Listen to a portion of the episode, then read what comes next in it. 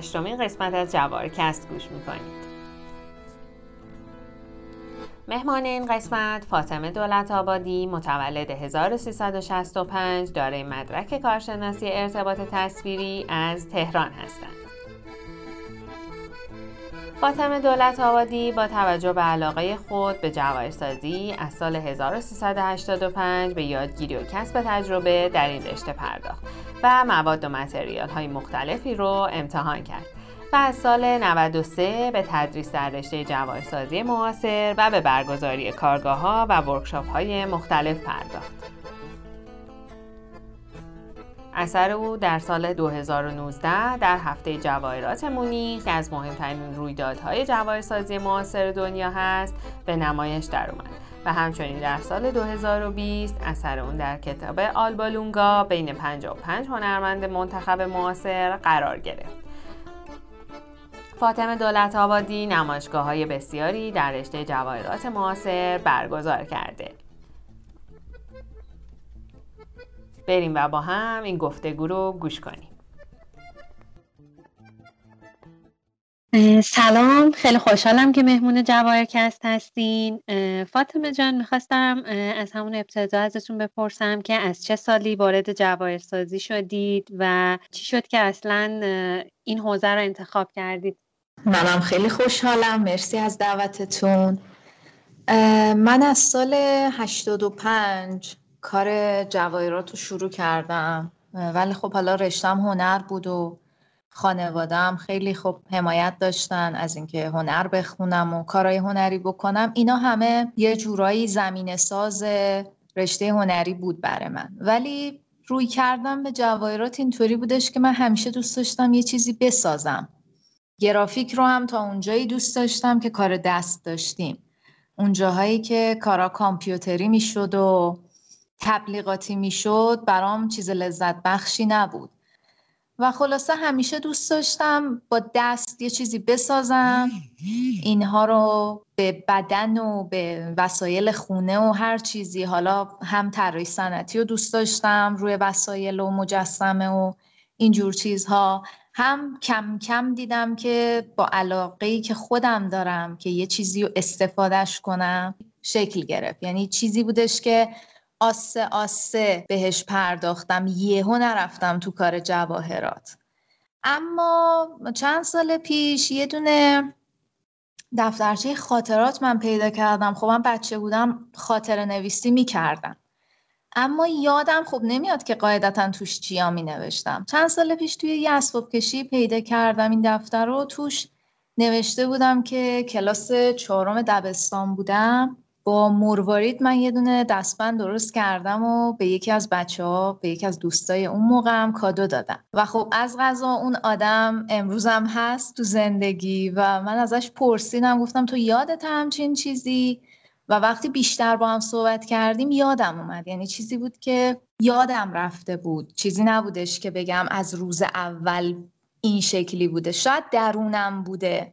ولی خیلی چیزی نبوده که استمرار داشته باشه و همیشه باشه. انقدر از این شاخه به اون شاخه پریدم و کارهای مختلفی انجام دادم که یادم رفته بود. اصلا این کار چیزی بوده که شاید از بچگی دوست داشتم انجامش بدم. اینجوری شد که حالا اومدم سمت جواهرات و از روز اولم مواد متریال مختلفی رو تست کردم. حالا با تلق کار می‌کردم اوریگامی با نمد نمدا رو خودم رنگ می‌کردم پخششون می‌کردم.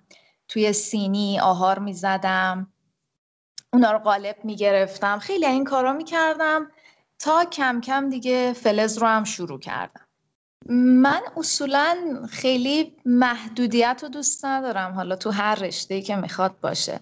یعنی فکر می‌کنم اینکه آدم همیشه با فلز کار کنه جا برای یک سری ایده ها خالی میمونه. یعنی آدم به خودش فکر می‌کنه خب من یه جاهایی به یه وسیله نرمی احتیاج دارم.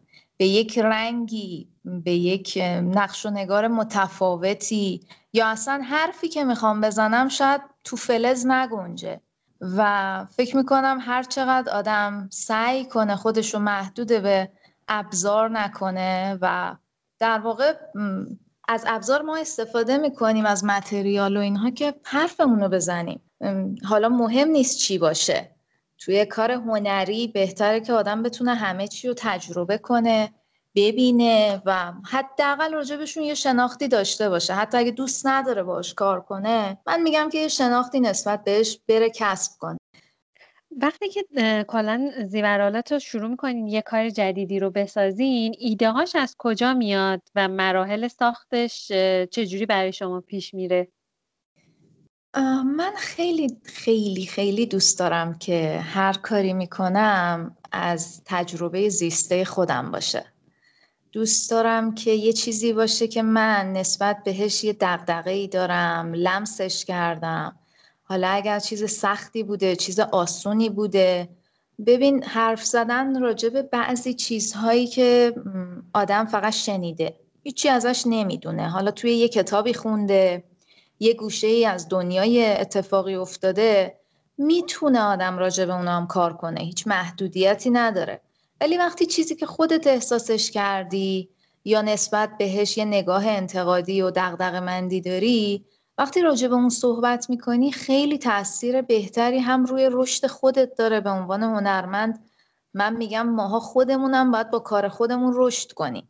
حرفی که می‌زنیم اول به خودمون داریم می‌زنیم. بعد دنبال یک مخاطبی هستیم که به اونم بگیم. می‌دونی چیزی نیستش که من فکر کنم خب الان این حرف خوبیه برم به همه بزنم. نه این چیزی که اول باید خودت درون خودت بهش رسیده باشی دوستش داشته باشی. یه درکی از اون مسئله داشته باشی. من موضوعاتم اینطوری انتخاب می‌کنم. یعنی اصلا انتخابی در کار نیست. به این فکر می‌کنم که این اتفاق تو زندگی من یا تو نمی‌دونم جامعه من داره میفته و خیلی مثلا جای گفتگو و بحث داره و بیام از یک زاویه‌ای بهش نگاه کنم که شاید بقیه نگاه نکردن. یا خب هنرمند می‌تونه نگاه های مختلفی و هم نشون بده هم به چالش بکشه ایجاد سوال بکنه. اینشه که من فکر می‌کنم اون تجربه زیسته خیلی کمک کرده همیشه به اینکه من چی کار بکنم و اون علاقه مندی ها و شخصیتی که خودم دارم. نه اینکه حالا چیزی که از بیرون باشه. و برای همین یه مقدار رو موضوعاتی که معمولا توی جاهای مختلف میدن خیلی کار کردن برام راحت نیست. مگه طبق اون موضوع منم دغدغه ای داشته باشم؟ می‌دونی مثلا یه ایونتی یه چیزی باشه بگن بیایید با این موضوع کار بکنیم یه مقدار من سختمه. چون اگه نسبت به اون موضوع چیزی بدونم که خب می‌دونم میرم جلو.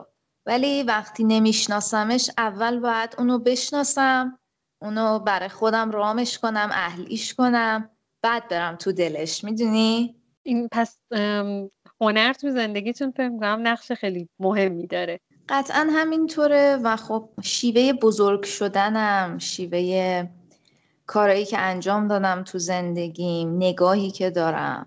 اینا همه همش با هم یه بخشش هنره یه بخشش فلسفه است یه بخشش چراییاییه که تو سرمه. نمی‌دونم مردم شناسی زبان شناسی اقلیمای متفاوت. من به همه اینا نگاه می‌کنم راجبشون مطالعه می‌کنم. و خب دوست دارم ربط اینا رو با خودم پیدا کنم. یعنی همیشه فکر می‌کنم خب من یه آدمیم.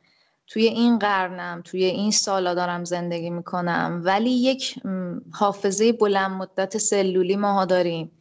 یک سری اتفاقات تو دنیا افتاده. چرا افتاده؟ اگه نمی افتاد چی می‌شد؟ یک عالمه از این سوالا دارم و همیشه ربطش میدم به اینکه ببینم آیا این به من کمکی می‌کنه دونستنش؟ چقدر خوندن این تاریخ جغرافی؟ اینا چه محدودیت برای من داره جغرافیام؟ چه چیزای خوبی می‌تونم ازش کسب کنم. بعد همه اینا یهو منو میرسونه به یه سوال یا به یه جرقه میگم آها این همون حرفی که دلم می‌خواد با بقیه هم بزنم. و خب چه بهتر که هنرمند حرفشو یه جوری بزنه که یک عده زیادی بتونن باهاش همزاد پنداری کنن بفهمن از دریچه این هنر یک سری اطلاعات کسب کنن. هرچی بیشتر جلو میرم بیشتر از این خوشم میاد که آدم خوبه خیلی خودشو به قطعیت نچسبونه و عاشق این چراییه باشه. یه سری شک تو زندگیش و یک سری سوال داشته باشه.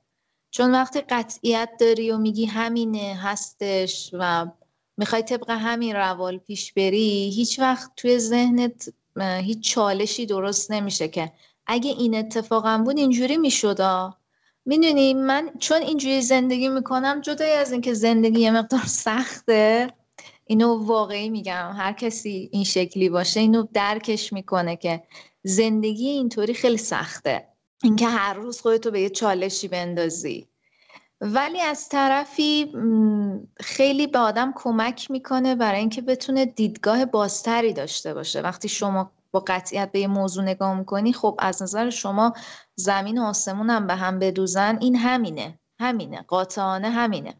ولی وقتی شما می‌تونی یه چیزی رو تو ذهنت باش بازی کنی تغییرش بدی اونجاست که یه نظریه جدیدی شکل می‌گیره. تمام اتفاقاتی که توی بشر توی زندگی و جهان و اینها افتاده. حالا چه خوب چه بد. تمام اختراعات محصول یه بلند پروازی هن دیگه. یه آدمی اومده گفته من این کار بکنم. همین جواهرات معاصر. یه آدمی اومده گفته چرا نمیشه یه جور دیگه ای نگاه کرد. من دلم می‌خواد یه مدل دیگه نگاه کنم. طلا از نظر من مثلا طلا نیست یه رنگه. یه فلز نیست. یه جور دیگه میبینتش یه بوم نقاشی می‌بینه طلا رو. می‌دونی همین جوری این باید اون چراییه و اون جا براش باشه تو مغز آدم. تا زمانی که براش جایی باز نکنیم همیشه یه چیزی هستش و روی یه خط مشخصی پیش میریم و هیچ اتفاق و نظریه و چیزی هم پیش نمیاد. معیار ارزشیتون یعنی برای زیورالات همون چرایی است که دارین انگار یه زیر سوال می‌برید باز چرایی های زندگی خودم دیگه. اینو روش تاکید دارم که هرچی هست از دیدگاه خودم میاد. یعنی ممکنه مسئله یا که مطرح می‌کنم برای شما جذاب نباشه یا اصلا شما بهش فکر نکنی. یا از این زاویه بهش نگاه نکنی یا اصلا برات حل شده باشه. بگی مثلا تو برای چی من همچین چیزی فکر می‌کنی؟ برای من حل شده تموم شده رفته جهان. اینه قاعدش اینه دو به علاوه دو هم چاره. ولی حالا من دوست دارم مثلا دو به علاوه دو رو یه جور دیگه ببینم. می‌دونی اینا همش زایده یک سری تفکراتیه که بذار یه چیزی رو بگم اینجا. من بچه که بودم برادرم با من نجوم کار می‌کرد. نجوم و فیزیک و این ریاضی و اصلا عاشق این بود که منم برم ریاضی فیزیک بخونم. بعد اون دوران من میشستم اسم ابرا رو حفظ می‌کردم. طبق یک کتابی داشتیم. کوچولو بودم مثلا خیلی هم سواد درست و حسابی نداشتم. برادرم به من می‌گفت اسمای خیلی سخت توی این ابرا.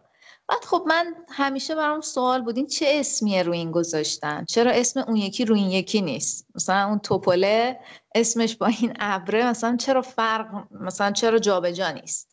همینا هی باعث می‌شد هی هرچی هم جلوتر می اومدم می‌گفتم خب مثلا چرا آبی رو نمیگیم قرمز؟ چرا این قراردادهایی توی زبان رو بعدا وقتی سنم رفت بالاتر متوجه شدم زبان یک چیز قراردادیه. خب این حل شد. مثلا آدم اینو با خودش حل می‌کنه که اینو می‌ذاره کنار. دوباره میری به یک مسئله دیگه ای برمیخوری. می‌بینی چرا مثلا آدم ها این شکلی هن؟ خب میری تحقیق می‌کنی تو تاریخ آدم ها یه سری مسائل رو پشت سر گذاشتن که یک سری تکامل به اینجا رسیدن. اما بعضی مسائل هستش که تو تو ذهنت همیشه به عنوان یک چیزی داریش که دلت می‌خواسته انگار خودت برگردی تو تاریخی دستکاری بهش بکنی. یا تو زندگی امروز فکر می‌کنی اگه آدم ها این شکلی به این مسئله نگاه کنن چقدر خوب میشه. می‌دونی ایناست که اون فکر رو شکلش میده اون ایده رو هی میاره تو سرم هی وول می‌زنه که مثلا من این کارو بکنم. تعریفت از جواهرات معاصر چیه؟ چون توی حرفاتون گفتین که هر جواهری که تو این زمان داره ساخته میشه معاصر هست. آره دیگه ببین از لحاظ لغوی هنر معاصر هنر همدوره همین زمانه است. اما من خودم میگم جواهرات حالا امروزی بیشتر من میگم تا معاصر. جواهرات هنری معاصر اگر بهش بگیم اطلاق میشه به یک چیزی که من با یه مثال اینو بگم. ببین یک دوره ای که خب حالا جواهرسازای کلاسیک همه با تکنیک و یک اسلوب خاصی کار می‌کنن هممون هم می‌دونیم. خیلی هاشون هم کارای ما رو می‌بینن اصلا به عنوان جواهر قبولش ندارن. چون برای اونا حتما باید جوشش نمی‌دونم ارش نقش و نگارش قاب سنگش اینا همه یه اصول خیلی کاملا خطکشی شده و منظم داره که ما اینو تو کارمون می‌تونیم داشته باشیم می‌تونیم نداشته باشیم. بسته به موضوعی که انتخاب می‌کنیم و کار می‌کنیم. اما یه چیزی که هست توی بخش هنر وقتی ما داریم راجبش صحبت می‌کنیم خیلی با شهود و درک و دریافت آدم در ارتباطه. خیلی با اینکه تو چی می‌خوای بگی حرفت چیه با اون استیتمنتی که داری داستانی که داری که به خاطرش داری این کار رو می‌سازی خیلی مرتبطه. صرفا زدن چکش و اره و اینا نیستش یا حالا هر متریال دیگه ای که طرف بخواد استفاده کنه. من یک نقل قولی هم میخوندم.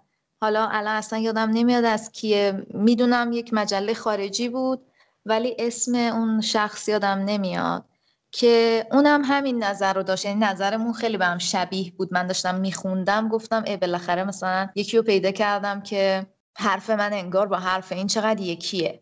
گفته بود که ما اگه بخوایم یه جوابی بدیم که جواهرات معاصر چیه در نهایت شبیه کتاب کیمیاگر پاولو کویلوه که بهت میگن خونت بیرون بیا نمی‌دونم از کوه بالا برو. حالا خیلی کارا رو انجام بده ولی در نهایت می‌فهمی یه چیزی درون خودته. و این خیلی به من به این نگاهی که من به زندگی و به کار هنری خودم دارم نزدیکه. این جواهرات معاصری که حداقل من کار می‌کنم و به شکل هنری تعریفش می‌کنم و می‌شناسم با درک و دریافت و شهود و ایدئولوژی خودم و نمی‌دونم جهان بینی و اینجور چیزا در ارتباطه.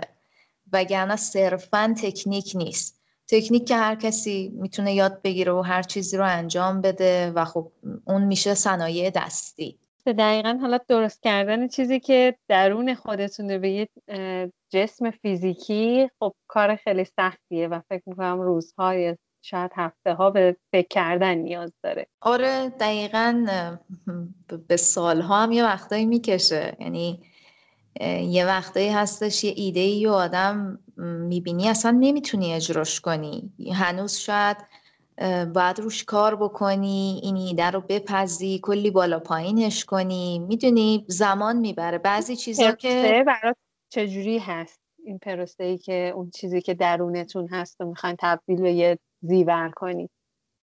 ببین همون جوری که حالا گفتم چیزایی که از فکرم میاد و احساسشون کردم اینا یه بخشیه. بعدش به این فکر می‌کنم که اینو چجوری بسازم؟ با چه متریالی درستش بکنم؟ به این فکر می‌کنم که خب حرفش رو چجوری بهتر می‌تونه بزنه. بعد تو ذهنم میچینم که مثلا چجوری قراره روی بدن و مثلا اگه قرار مکانی برای ارزش مثلا دلم می‌خواد گالری باشه جایی باشه به این فکر می‌کنم که این چه شکلی قرار بیرون بیاد.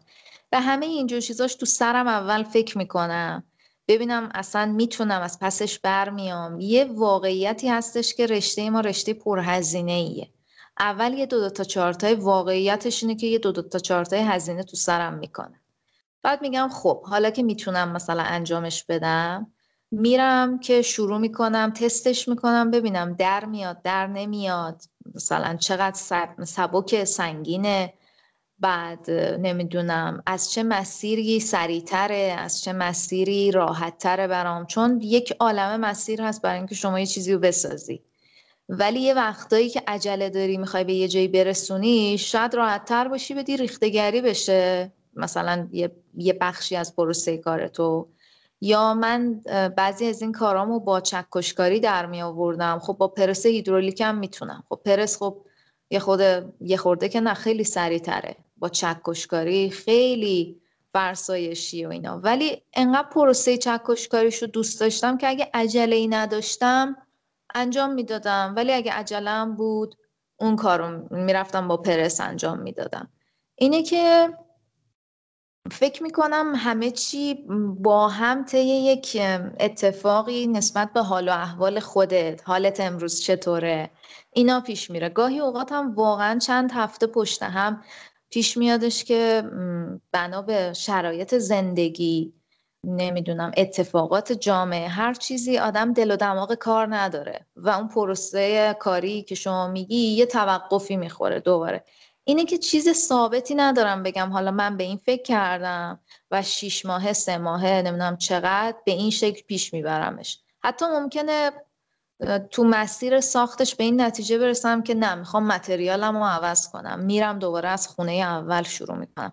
چون خود کار توی مسیر خودشو نشون میده. هرچی جلو میری خود کاره با تو حرف می‌زنه. انگار که میگه ببین اینجوری با من رفتار نکن اینجوری بهتره.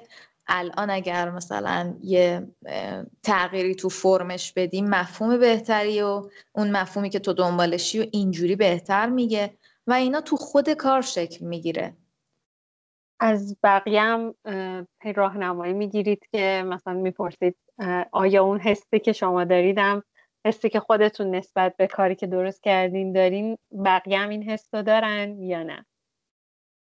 قبلا این کار رو بیشتر می‌کردم تا الان. یعنی چرا اینو پرسیدم فاطمه جون؟ چون خیلی وقتایی اصلا یه کاری ساخته میشه.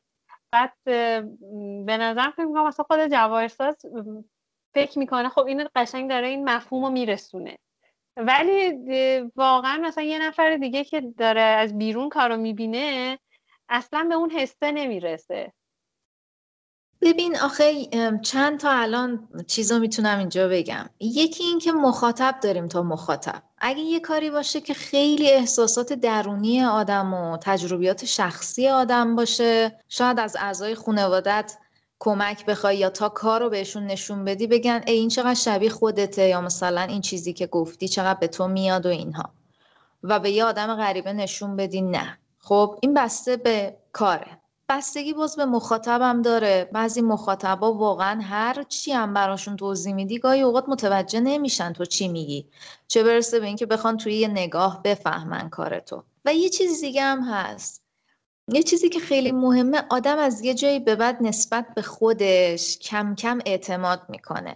می‌دونی؟ اوایل کار هر کسی تو هر شغلی فکر کنم طرف یه چه می‌دونم حتی یه منشی هم که باشه دلش می‌خواد یکی از بیرون بیاد بهش بگه که مثلا اینجوری جواب تلفن رو بدی بهتره. می‌دونی؟ ولی از یه جایی به بعد تو یاد می‌گیری به خودت اعتماد می‌کنی و می‌فهمی که کاری که کردی همینه و همینو دوست داری و همین درسته. حالا اگر نمی‌دونم همسرم دوستمه هر کسی بخواد بیاد بگه تغییرش بده خب اصل اون کاری که تو داری حرفتو می‌زنی چیز میشه. ولی برای روزهای ابتدایی که سوادت شاید کمه یا احتیاج به یک منتقد داری اون خوبه. اونجا من میگم که آدما برای شروع کارشون حتما خودشون رو به نقد و چالش بکشن.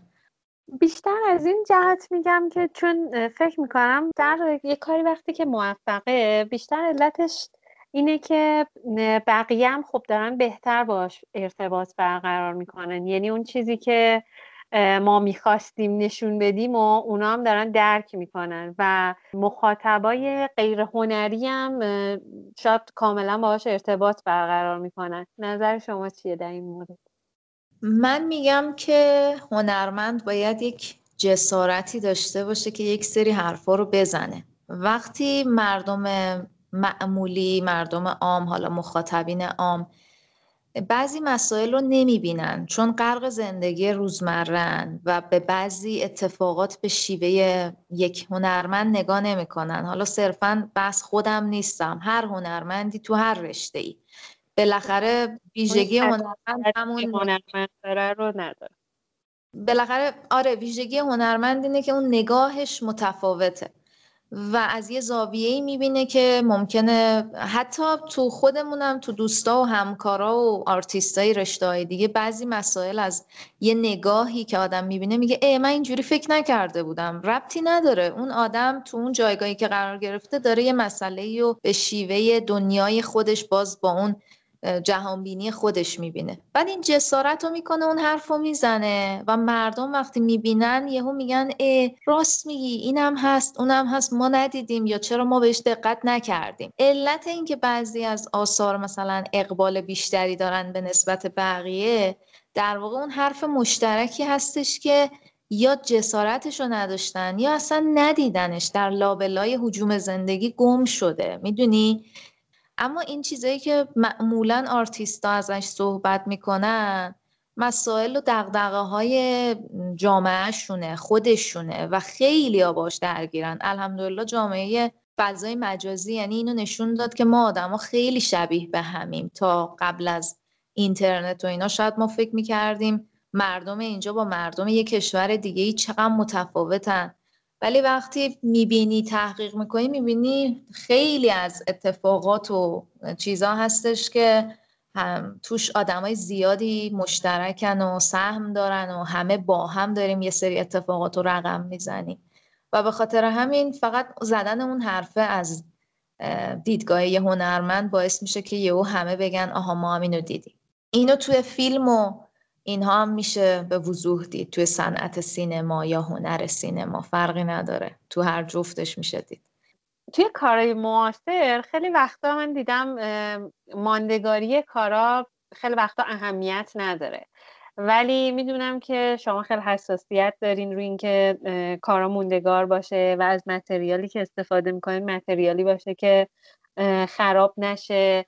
و حالا خیلی این سختی پیدا کردن متریال جدید موندگار بودن کارها و این چیزها رو نمی‌بینن. در مورد سختی ها و کارهایی که انجام میدین و اینکه یه کاری در نهایت ارائه بشه در مورد اون برامون توضیح بدین.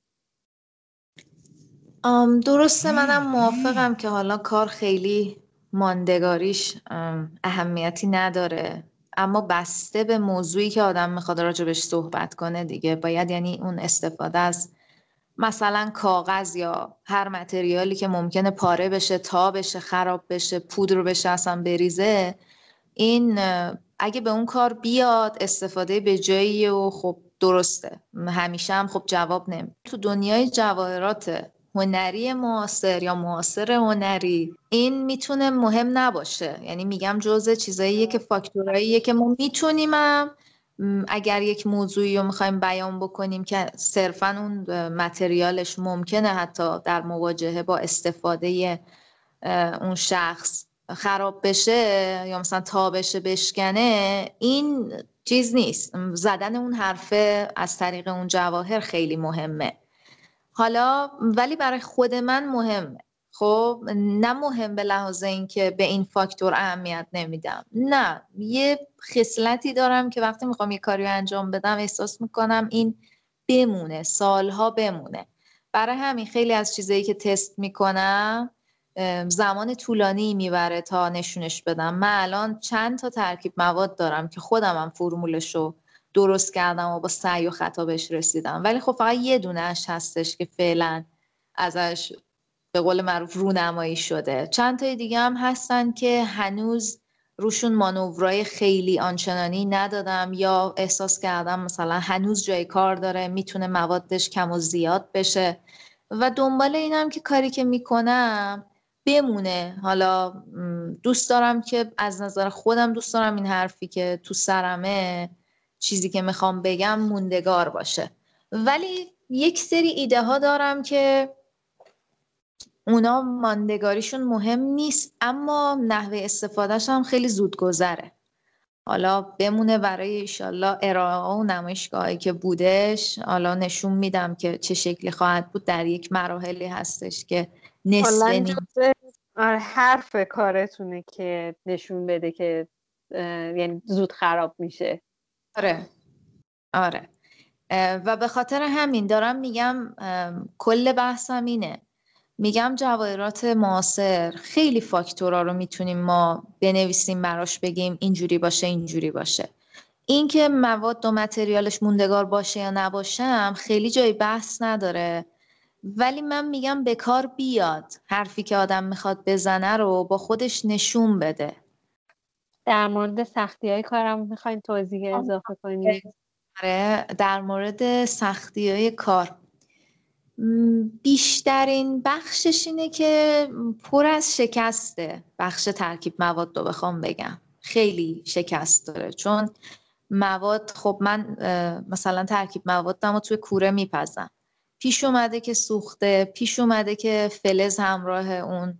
یه بخش زیادیش رفته توی پولیشکاری اذیتم کرده. خب از نظر ذرات و گرد و غباری که اینا دارن از نظر دمای پختش همه اینا پر از شکسته تا آدم به این برسه که بگه آها حالا فرمولش اومد دستم. چون من یه مدت اینا رو که با هم قاطی می‌کردم هفت تا ماده است که من با هم قاطی می‌کنم. یه مدت خب می اومدم می‌گفتم از این انقدر گرم بیشتر بزنم از این انقدر گرم کمتر بزنم. بعد پا میشم میرم یه ماده ای رو می‌بینم گرون شده. به عنوان مثال دلار که بالا پایین شد من یکی از متریالام کلا داشت حذف می‌شد. و گفتم با این قیمت من دیگه نمی‌تونم همچین چیزی رو بخرم و تو کارم بزنم. وقتی انقدر گرون باشه میلیونی باشه دیگه واقعا برای من صرف نمی‌کنه. و پا شدم رفتم چقدر باید ناصر خسرو رو زیر رو کنم و چقدر فرمول شیمیایی اون ماده رو من باش آشنایی داشته باشم که بخوام یه چیزی رو جایگزینش کنم یا همونو مثلا به جای اینکه آلمانیشو بخرم چینیشو بخرم. حالا بیا دوباره با چینیش تست کن ببین آیا بازم اینم جواب میده اینم مثل قبلی هستش. اینا چیزایی که واقعا پر از شکست و دوندگی و دودش و خوردن و نمی‌دونم هر چقدر آدم بگه من خودم آدمیم. که خب حالا ماسک می‌زنم دستکش دستم می‌کنم. خیلی این کارا. ولی نمیشه اینو منکر شد که رو سلامتی آدم رو فیزیک آدم هم بالاخره تاثیر می‌ذاره. این همه خمودگی و بشین و انجام بده و اینا. یه عشقی رو میطلبه که دوست داری حالا اینو به سرانجام برسونی. یه چیزیه که تو فکر می‌کنی مثل کشف یه ماده جدید دیگه. من این حس رو توی کارهای ترکیب موادم حداقل توی اونا خیلی دوست دارم. حالا تو کارهای دیگه بیشتر وابسته به اینه که چجوری چیدمانشون کنم کنار هم زیبایی شناسیش و طرحش و ایناست. ولی تو ترکیب مواد این که جواب بده خروجی بده یه خروجی قابل استفاده که فرمولش رو بتونی به دفعات استفاده کنی. و این مواد رو بتونی پایدار نگه داری توی یعنی همیشه بتونی ازشون بگیری و استفاده کنی. نه تموم بشه یعنی دقدقش هم هست دیگه. آدم فکر می‌کنه با این جریانات زندگی و دلار و این اتفاقا که تمام مواد متریال ما وابسته بشه. به اینم فکر می‌کنم که الان برای همین میگم یه سری ترکیبات دیگه دارم که اونا انقدر سخت به دست میاد یا اصلا نیست کمه. گرونه. برای همین یه جاهایی اینا هستش که حالا جز باز سختی کار به حساب میاد دیگه. حالا برای من به حساب میاد. نمی‌دونم که برای شنوندگان و شما هم اینطوری هست یا نه. نمی‌دونم. دقیقا همینجوره و به خاطر این سوال رو پرسیدم چون که می‌دونم ساخت این اثرهای منحصر به فردی که انجام میدین چقدر زمان و متریال می‌بره و شاید خیلی فکر می‌کنن این متریالات حالا ارزون آماده میرید می‌خرید خب حالا قاطی کردین و مثلا یه سری یه تصورات اینجوری دارن و ارزش کار رو کم می‌بینن چون که به خاطر استفاده از متریالش. ولی من فکر می‌کنم چیزی که شما میگید هزینه تمام شدهش از طلا هم یه مقدار بیشتر هم شاید انگار میشه. اون وقت و هزینه هایی که برای به وجود اومدن هر کدوم از این اثر رو می‌ذارید. هزینهش رو اگر بخوایم تقسیم کنیم به سه چهار سالی که پشت این قضیه زمان برده که تا برسیم به این آره دیگه یعنی روز اول که این شکلی این فرمول به دست نمیاد. اولش آدم یه چیزی فقط تو سرشه. با اینکه این آثاری که درست می‌کنید منحصر به فردن چرا فکر می‌کنید جواهرات معاصر توی ایران ازشون استقبال خوبی نمیشه؟ چرا آدما همش کارای کپی می‌خرن جواهرسازا چرا همش کارای تکراری انجام میدن؟ فکر می‌کنین مشکل چیه؟ سازندهان یا مخاطبان؟ به نظر من هر دوتا. و یه چیزی هستش که ببین ما توی جامعه زندگی می‌کنیم که شاید خیلی ها دغدغه مسائل مالی رو داشته باشن و خب هر کسی از هر کاری که بتونه پول در بیاره خب میره سمت اون رشته. یکی میره سراغ آرایشگری یکی میره سراغ همین زیورالات هر کسی یه, یه چیزی رو انتخاب می‌کنه بنا به روحیه و چیزی که داره علاقه ای که حالا یک ذره نگاه می‌کنی علاقه است ما اهداف دیگه ایه. این بخش مال جامعه است مال منبع درآمده. بهش هم نمیشه هیچ ایرادی گرفت. حتی خیلی هم میان کپی هم کار می‌کنن از رو دست هم کپی میشه. اینو می‌دونیم و البته کپی از روی یک اثری که مثلا چه می‌دونم توی Pinterest و طلاهای معمول توی همه جای دنیا هستن اون خیلی شاید به چش نیاد ولی کپی از آثار هنرمندا اون دیگه خیلی بخش واقعا معضل جدیه که مقصرش ما نیستیم و اونا هن. مقصرش جامعه هم حتی نیست. مقصرش فقط شخص کپی کننده است. اما یه چیزی هستش. ببین من همیشه میگم توی اطرافم تو دوستانی که هستن با هم صحبت می‌کنیم میگم ما چقدر راجبه مگه جواهرات معاصر اطلاعات دادیم که انتظار داریم مخاطب اینو بفهمه.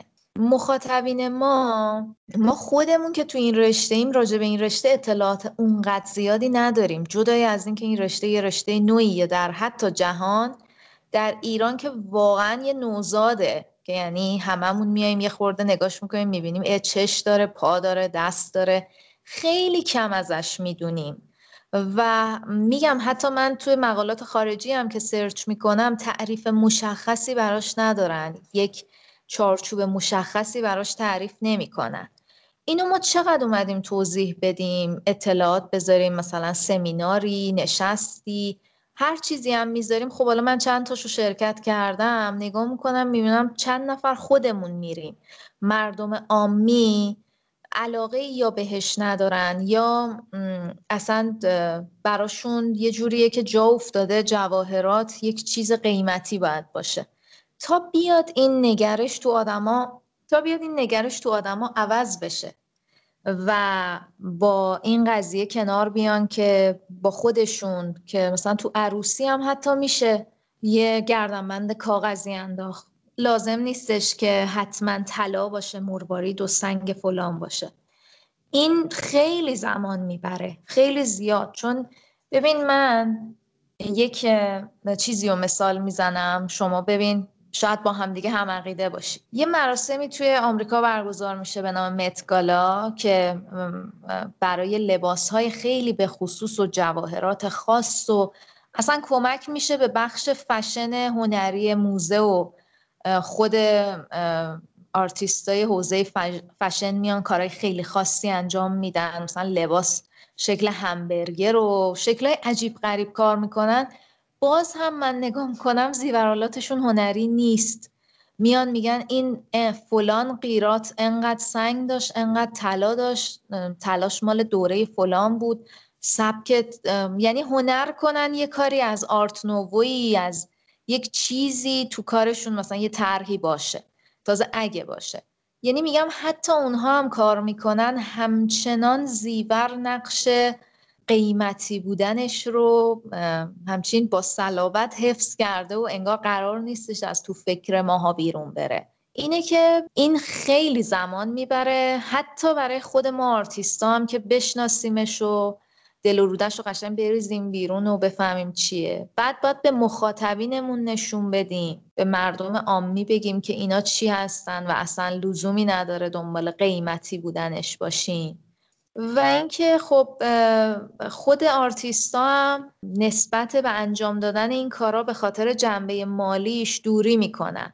ببین الان اون درآمدی که من می‌تونم مثلا میگم مثلا من اگه بشینم حروف در بیارم یا نقوش اسلیمی و خطایی و هر چیز این شکلی کار بکنم خیلی ممکنه ازش پول در بیارم و راحت زندگی کنم و اینها. ولی میام یه کاری انجام میدم که اتفاقا اصلا درآمد آنچنانی واسه من نداره. چی بشه؟ مثلا یه اهل هنر و اهل ذوقی بیاد به من بگه که برای من از این گوشواره‌ای که زدی این ترکیب مواده. مثلا من مشتریام نقاش و مجسم ساز و یه کسی که خودش خیلی یعنی عاشق هنر و شیفته هنر و اینهاست و اصلا هم براش مسئله پولش نیست. یعنی یه وقتایی من قیمتی هم که بهش میگم قیمتیه که با اون می‌تونه بره یه نقره یه چیزی هم که قشنگ شناسنامه داره بخره. حتی طلا هم یه زمانی می‌شد باهاش مثلا دو گرم هم طلا خرید.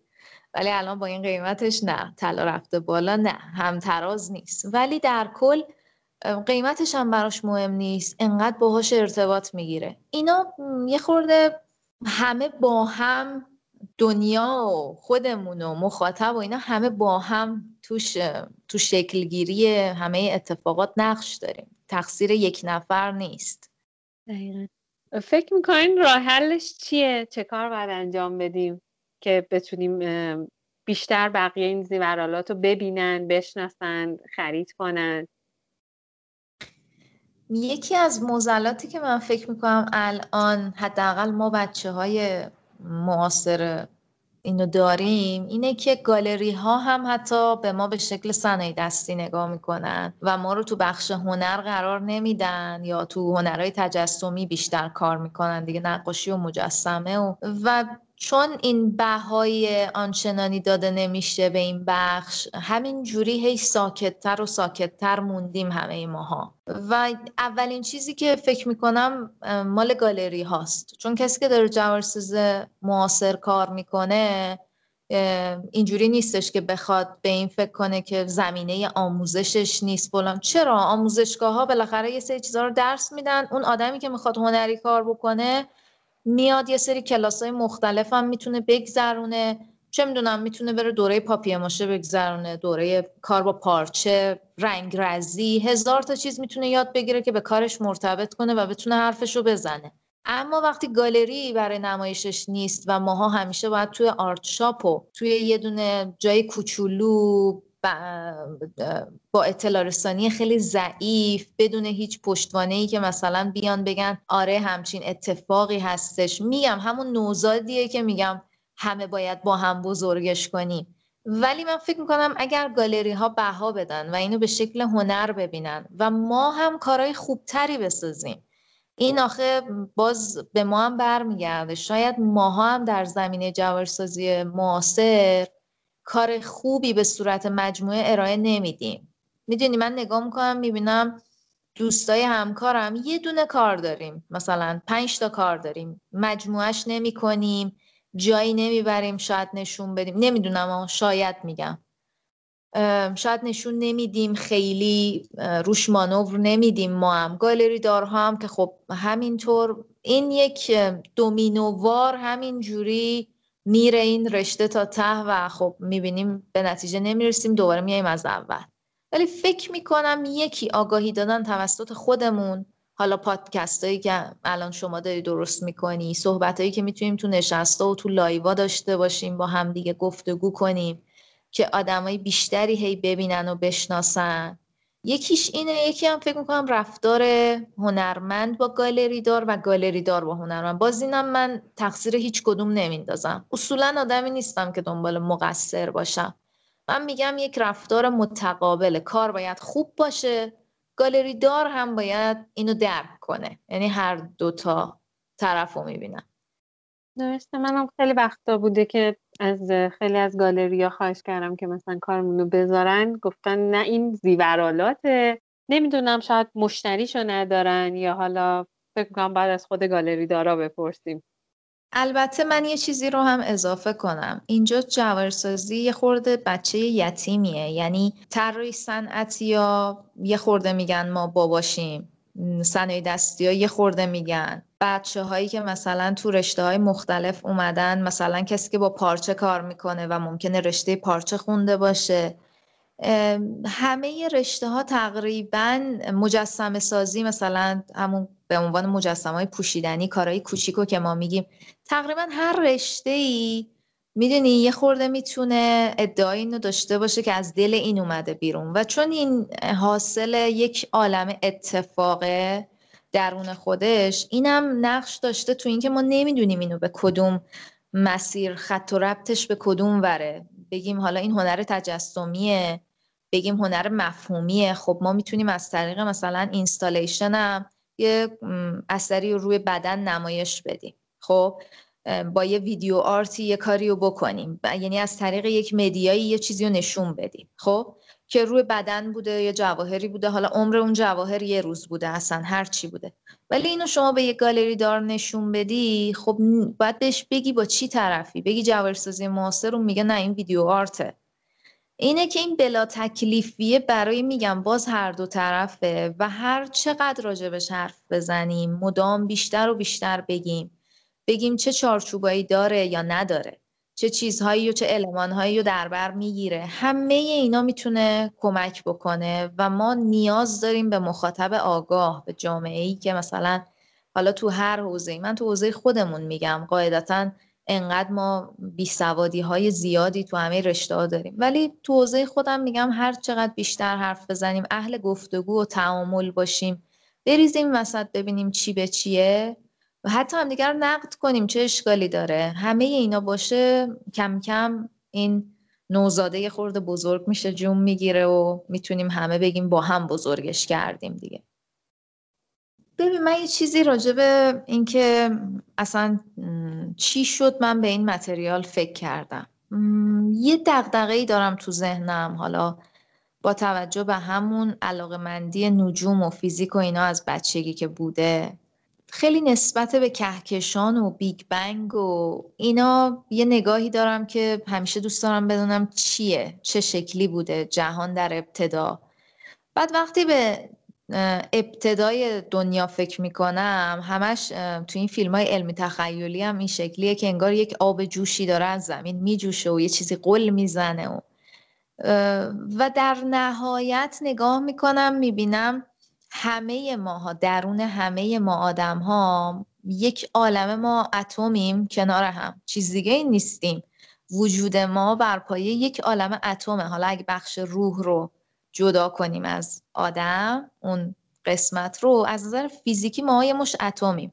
که این اتما همش در حال جست و خیز و تبدیل شدن و خوردن به هم دیگن. و این رقص ذرات بود که منو به این سمت آورد. که فکر می کردم دوست دارم یک ماده ای داشته باشم که هم موقع ساختش به رقص شکل بگیره و هم بعدا که من نگاش می‌کنم حاصل یک تولدی باشه که مثلا من به این این شکل رو دادم. و این واقعا هم همین طوریه واقعا وقتی میره توی کوره تو دقایق پایانیش که خیلی هم دقایق کمی میذارمش تو کوره اوایل کوره گازی داشتم که خیلی هم کنترلش سختتر از برقیه. این در یک مرحله کاملا کف می‌کنه باد می‌کنه بزرگ میشه و میریزه همه جارم کثیف می‌کرد. اوایل کم کم یاد گرفتم چه شکلی محصورش کنم. و بعدا از تو دلش با دستگاه پولیش هر شکلی رو می‌خوام در میارم. عین یه سنگ بعدا می‌تونم بهش نقش و نگار بدم و هر جور دلم می‌خواد باهاش رفتار کنم اره بزنمش مته بزنمش که البته من بیشتر پولیشش می‌کنم که حفره در بیارم. نه برای اینکه شکل خاصی بهش بدم نه چون همون رقص ذره خودش بمونه. ولی من دوست دارم پولیشش کنم اون حفره هایی که بودن و نبودن این ماده هر لحظه هی بود میشه هی نبود میشه این هی شکل بگیره و خودش رو به من نشون بده.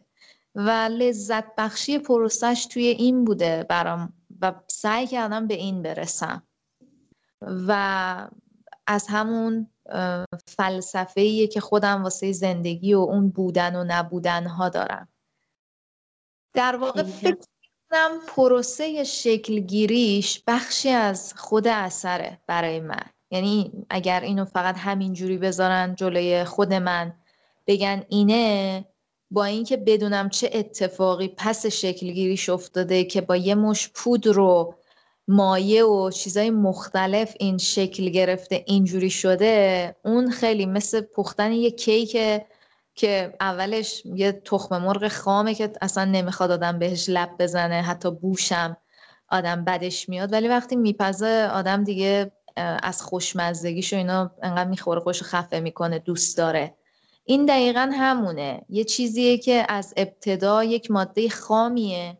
که به یک چیز همون خوشمزه خوشگله. چیزی می‌رسه که آدم من برای خودم کیف می‌کنم میبینمش چون می‌دونم چه شکلی شکل گرفته.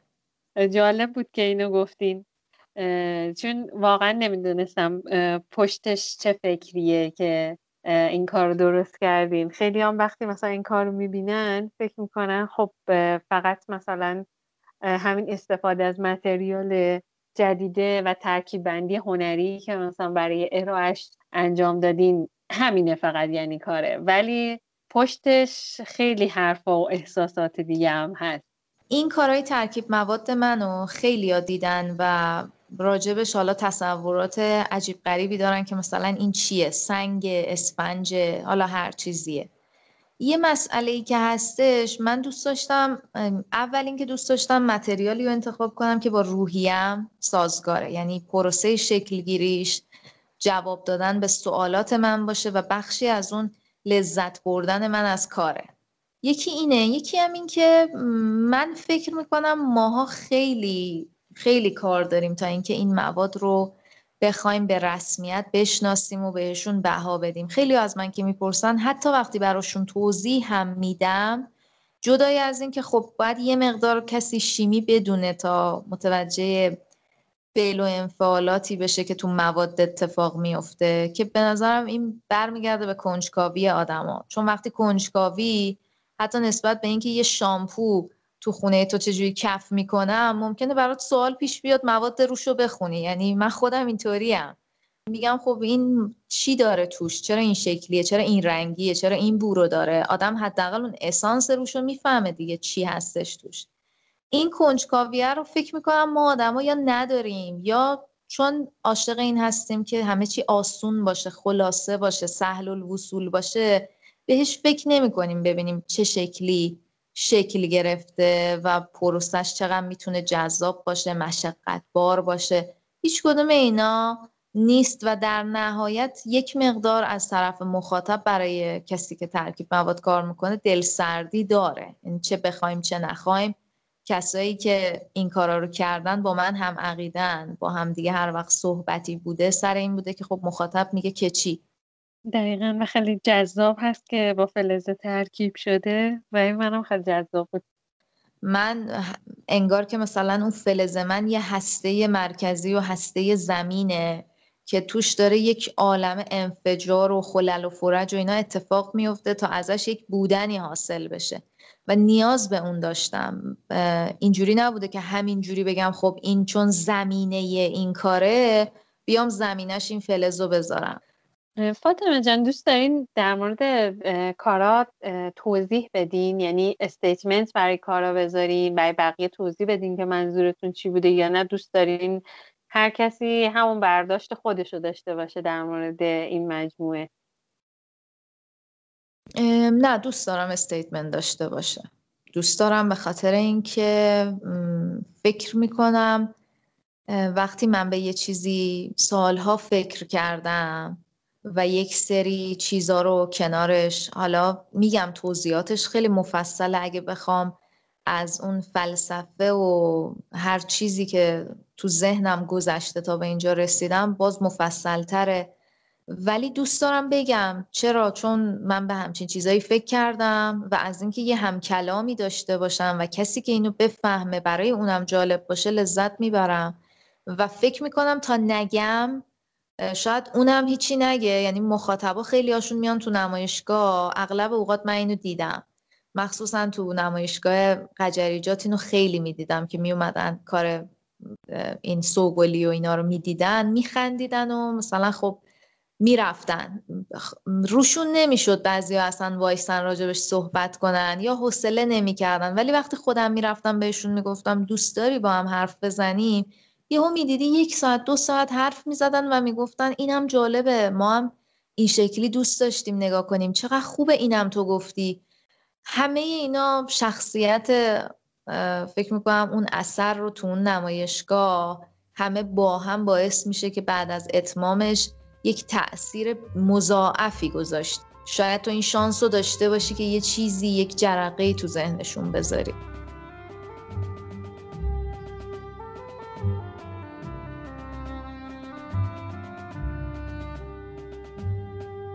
به موسیقی مورد علاقه فاطمه جان گوش می‌کنیم.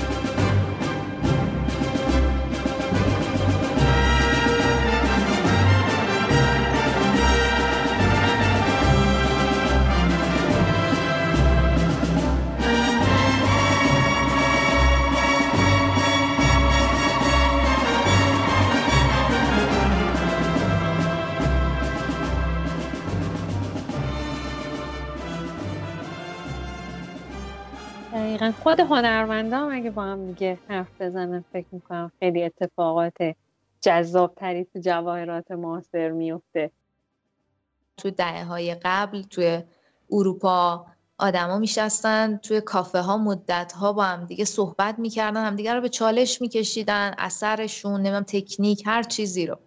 ولی ماها خیلی با حالت تعارف کردن و نه شما خیلی خوب هستی و وای عجب کاری و چقدر ایدت خوبه و همش با همین چیزا سر و کار داریم. یک نفر نیست که بیاد. یک نقد درسته. حالا نه اینکه ایرادگیری باشه بخوایم به هم دیگه یه چیزی بگیم و همینجوری گذر کنیم. نه یک گفتگوی سالم نقد سالم درست از یک سوادی بیاد از یک بینشی بیاد که یه کسی نسبت به یه کاری داره و این گفتگو رو کلا بلدم نیستیم. حالا بگم. توی هیچ زمینه ای با هم بلد نیستیم. از مسائلی که داریم تو جامعه در طول روز تو خانواده ها تو مدرسه تو دانشگاه تو فضای هنرهای تجسمی اوضاع خیلی بهتره. آدما خیلی با همدیگه صحبت می‌کنن نشستا بیشتره. جشنواره ها خیلی هست. رشته ما خیلی منزوی و خیلی یه گوشه برای خودش و این هاست و خب وقتی اینجوریه هر کسی از هر جا می‌تونه هر چیزی بهش بگه و بهش بیعتنائی کنه دیگه.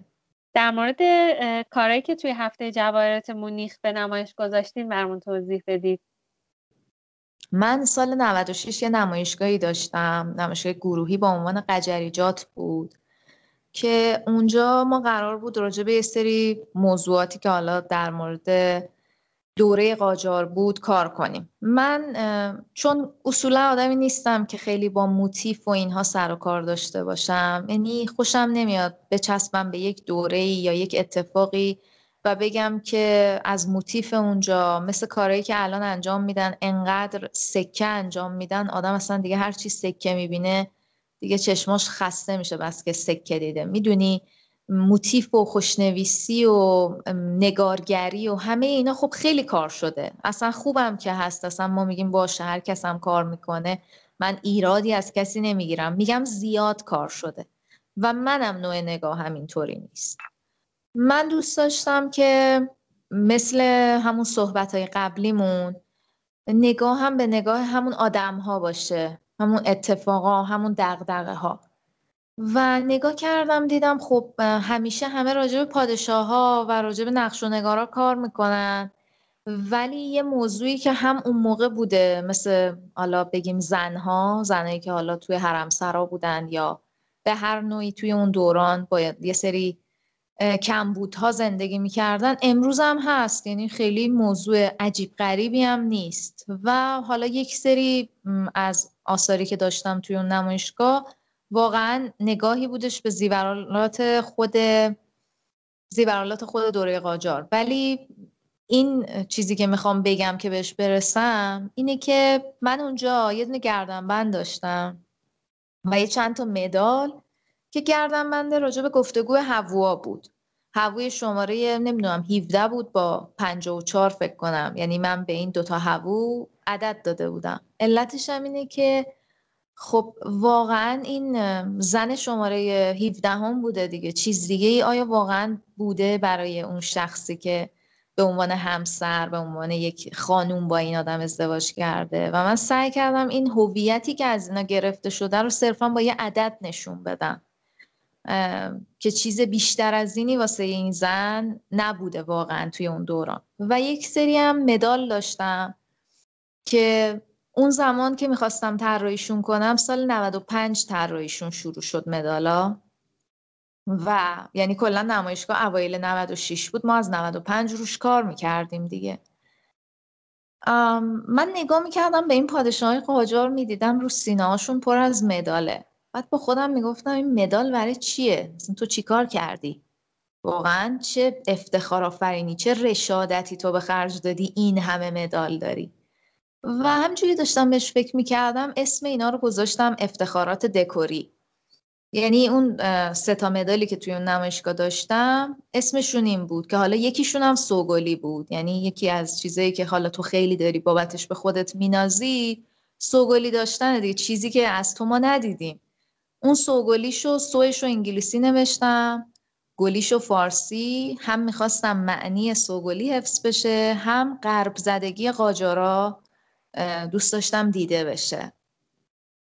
همزمان از اون پارچه هایی هم که بابت مدال بود پارچه های همون دوران رو سعی کردم از نقش فرش و ایناشون پیدا کنم که بدوزمشون رو روی ابریشم چاپ کردم و رو پارچه های ساتن بود.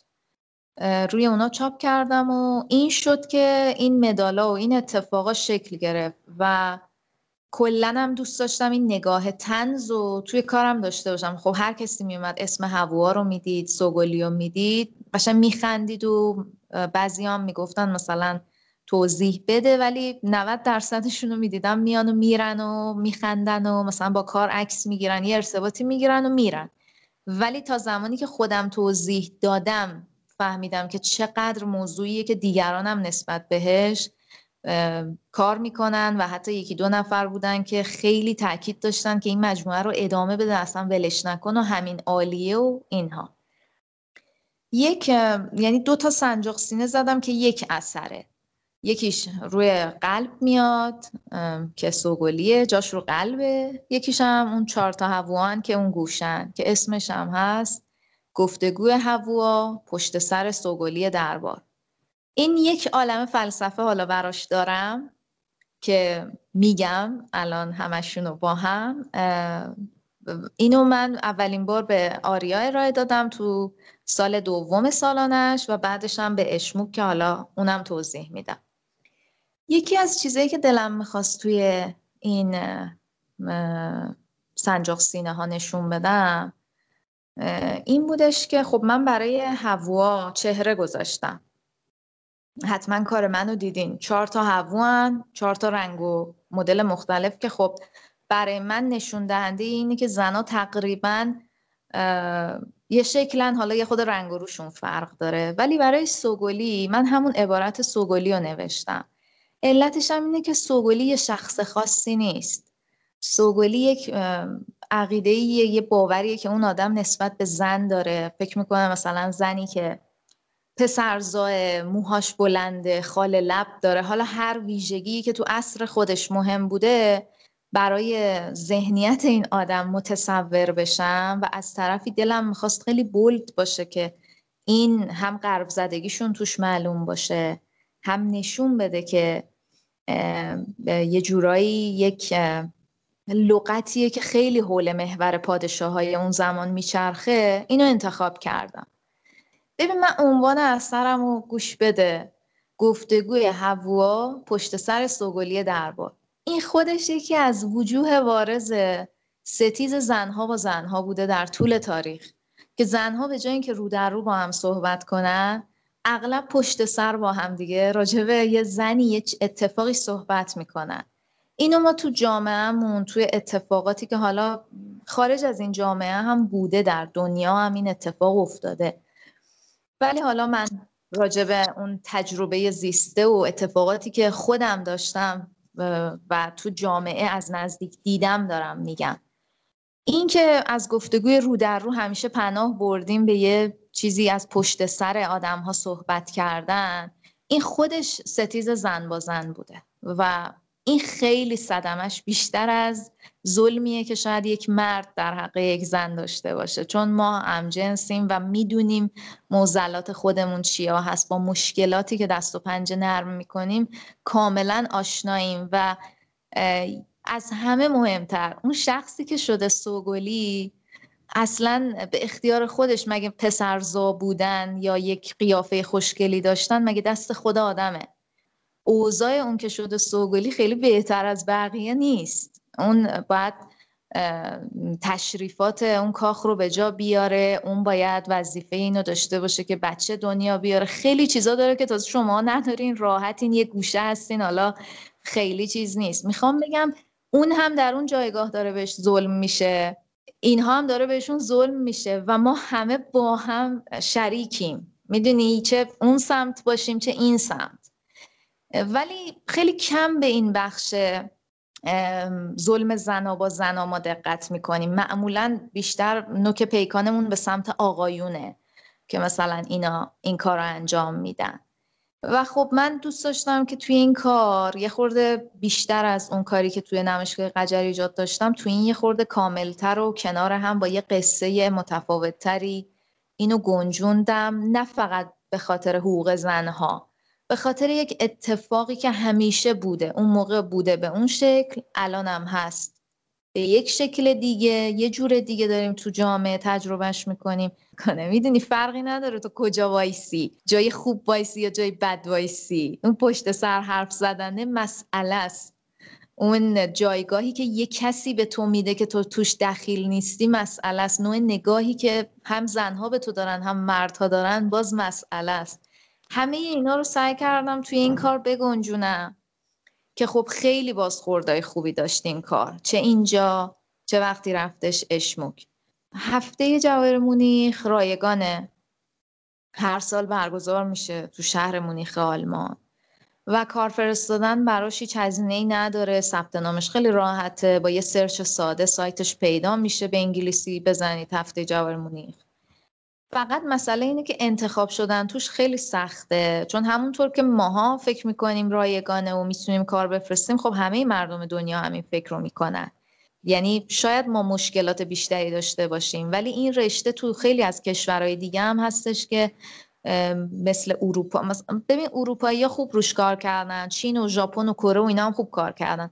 ولی اروپای شرقی و خاور میانه و آفریقا و اینها هم یک سری چیزهای مشترکی دارن. نه به اندازه حالا ما یا به شکل ما به اون صورتی که ما تجربهش می‌کنیم ولی اونها هم موزلات خاص خودشونو دارن. کما اینکه من طبق صحبتهایی که داشتم با افرادی که خارج از ایرانن همه با موزل متریال مواجهن. یعنی رشته گرونیه. درس خوندنش تو دانشگاه ها گرونه تهیه متریال های مختلفش گرونه.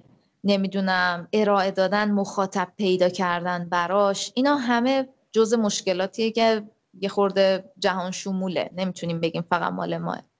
برای داوری هفته جواهرات مونیخ چی هست؟ متریال جدید براشون اولویت داره؟ استفاده از متریال جدید یا نه؟ مسائل دیگه هم هست که بهش بهای زیادی میدن.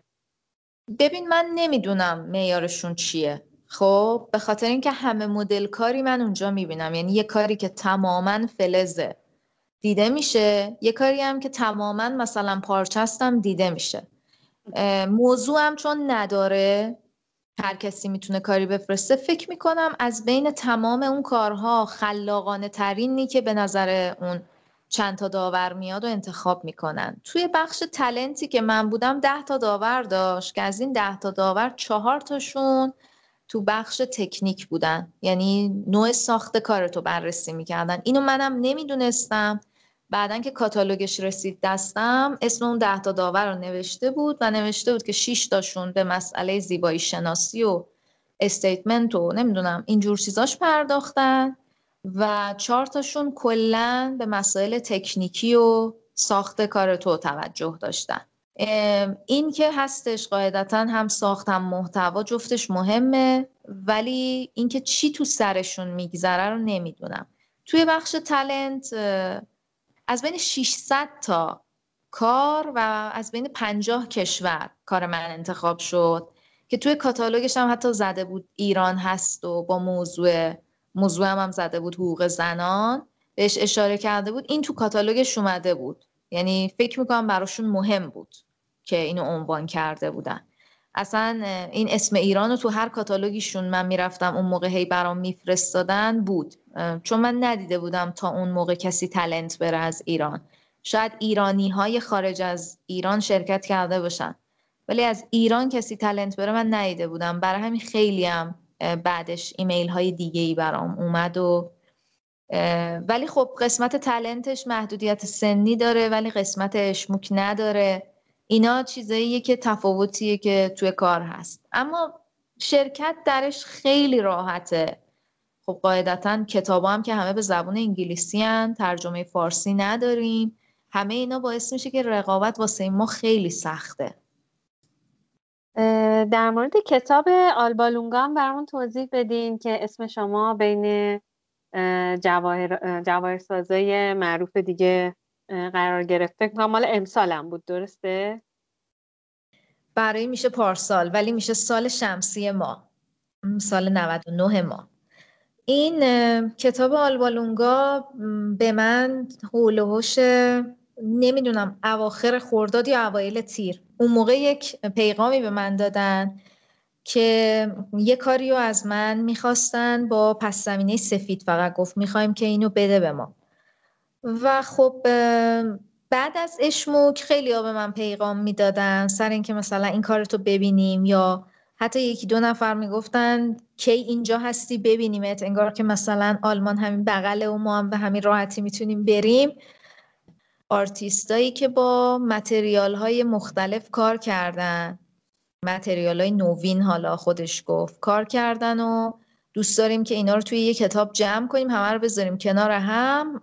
رایگان هم هست و ما دوست داریم که شما هم باشید و curator مون curator شون رو معرفی کرد و گفت شما انتخاب شدین و به ما کار بدین.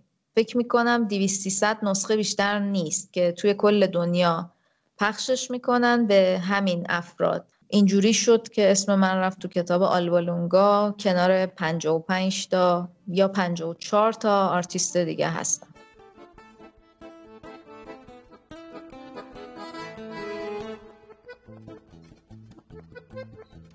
به پایان هشتمین قسمت از جوایکست رسیدیم. با تشکر از فاطمه دولت آبادی که دعوت من رو در این اپیزود قبول کردن. و ممنونم ازش به خاطر پیشنهاد جذابی که در مورد گذاشتن آهنگ های مورد علاقه هنرمندان در وسط اپیزودها به من داد. خوشحال میشم که شما هم نظرات و انتقاداتتون رو به من بگید و خوشحال میشم که نظرتونم در مورد کیفیت صدا و محتواها بدونم. شب و روزتون خوش. اردیبهشت 1400